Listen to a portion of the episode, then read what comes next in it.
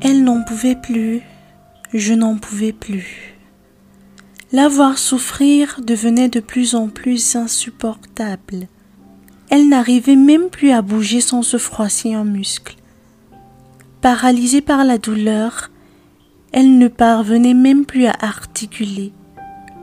Réduite à un état végétatif, clouée à l'hôpital, elle s'était finalement résignée attendant patiemment que la mort s'accapare de son âme. Et puis un matin, j'apprends que Diep Mundui venait de passer de vie à trépas. Elles vous feront pleurer, sourire et même rigoler, mais surtout, elles vous transcenderont et vous verrez le monde différemment. Qui sont-elles? Des tranches de vie d'ici et d'ailleurs, des histoires qui nous font voyager, des vécus qui nous parlent, qui nous ressemblent. Recevez tous les dimanches à 21h dès le 14 février votre capsule audio Il était une fois. Faute de moyens, Abiba Zinka n'a pas fait de grandes études. Elle sait lire, écrire et compter. Pendant sa jeunesse, elle quittait de job en job pour pouvoir subvenir à ses besoins, ceux de sa mère et de ses deux petits frères. On comptait beaucoup sur elle à l'époque. Lasse de passer de boulot en boulot, marcher sous le soleil essayant de vendre des produits qu'elle ne connaissait pas, faire du ménage pour des foyers où on la respectait moins qu'un chat, elle décida d'apprendre la couture.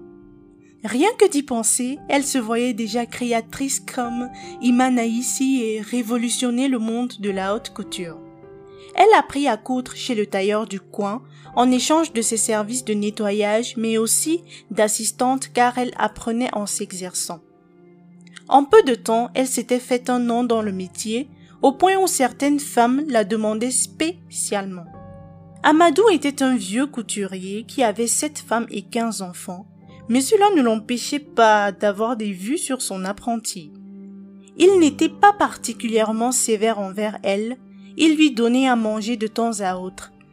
Abby aussi était une femme charmante et attentionnée, avec des formes équitablement réparties du haut vers le bas.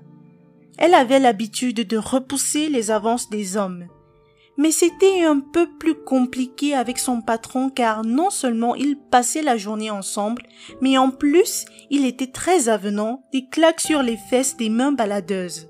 Un jour, un soir, plutôt, à la fin du service, il essaya d'abuser d'elle. D'un geste, il la jeta sur la table pour accomplir sa sale besogne. Abby était une femme endurante physiquement et se débattait tant bien que mal pour sortir de cette position. Help me On me viole Aidez-moi Chut, Ripley Personne ne viendra à ton secours. Laisse-toi faire. Quittez-moi Place-toi bien. Ne me bêche pas à te faire de mal. Elle essaya de prendre un objet pour se défendre, mais Amadou avait réussi à l'immobiliser grâce au maître de couturier qu'il porte autour de son cou à longueur de journée. Amadou la gifla pour la faire taire, sans succès. Abby continua les cris jusqu'à ce qu'une personne surgisse pour la sauver. En effet, Abby était forte, mais pas suffisamment. Il fallut donc le soutien d'un passant dont les cris de détresse n'avaient pas laissé indifférent. D'un geste, il entra et repoussa Amadou contre le mur. En un coup, il venait de dégager son vis-à-vis. Abby connaissait son justicier. Son justicier ne lui était pas inconnu car il s'agit d'un de ses nombreux dragueurs. Seulement, elle avait oublié son prénom et n'osait pas le dire. Elle était plus envahie par l'admiration pour son héros que par la douleur de l'expérience qu'elle venait de vivre. On va à l'hôpital? Non, ça va. Il regardait un peu partout pour vérifier si tout allait bien. Elle montrait beaucoup de calme pour une personne qu'on venait d'agresser. Non pas que l'expérience n'était pas traumatisante ou qu'elle n'avait pas peur, mais elle était juste subjuguée par l'attention qu'on lui portait. Bengono. Hein? Tu m'as oublié? Mais tu peux m'appeler Béné comme tous mes amis. I know this name. En 17 années de vie, c'était la première fois qu'on se montre aussi bienveillant envers elle. Zinka ne savait pas comment le remercier et s'attendait à ce que son ange gardien lui propose quelque chose, mais non. Il resta muet par rapport à la question, ce qui la rendait encore plus confuse. Quand il était sur le départ, la jeune femme lui proposa de se revoir. Ayant un bref aperçu de la situation de Abby, Bengono déclina l'offre, mais comme elle insistait, il lui donna son contact. Un mois plus tard, l'incident s'était transformé en un événement heureux. Ce jour représentait désormais le jour de rencontre de Béné et Abby. Il ne roulait pas sur l'or, mais faisait tout pour être heureux. Bengono jonglait entre les cours de la fac et le job à l'atelier. Il aimait la mécanique et c'était surtout pour cela qu'il avait choisi de travailler dans un garage. Le job à l'atelier était pour financer ses études. Il voulait absolument obtenir sa licence en physique et rechercher une bourse pour étudier à l'étranger. Cela faisait trois années qu'il était en première année et commençait à se résigner. Il fallait faire un choix, le travail ou les études. Abandonner les études, c'est revoir ses rêves ses aspirations et choisir le travail, c'est découvrir de nouvelles opportunités, de nouvelles possibilités. Il ne savait pas encore quoi faire, mais sa princesse, elle, savait déjà ce qu'elle voulait faire. S'ouvrir un atelier de couture, son rêve depuis le début. Abby avait pour habitude de retrouver son amant au garage après le service pour discuter en amoureux, s'évader. Mais il n'était plus l'heure de prendre du bon temps. Il fallait penser à l'avenir. Elle expliqua.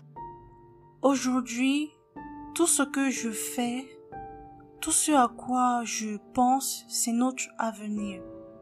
Tout ce que je fais, c'est pour nous deux.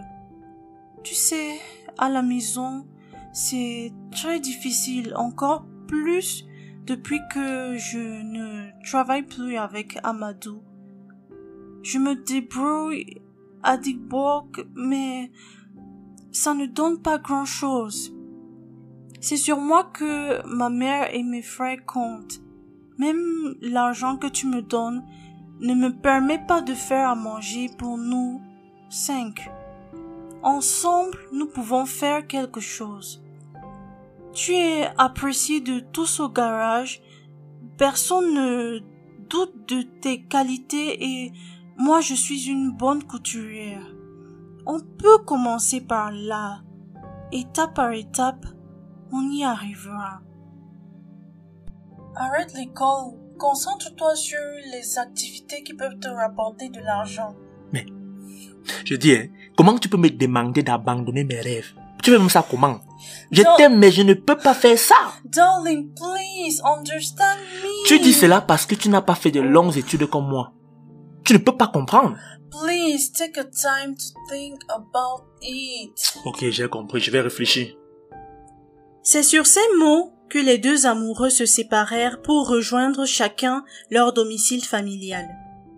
Bengono était resté sur la discussion d'hier, n'avait pas dormi de la nuit. Le discours l'a vraiment secoué. Il savait qu'elle avait raison, elle venait de dire tout haut ce qu'il pensait tout bas.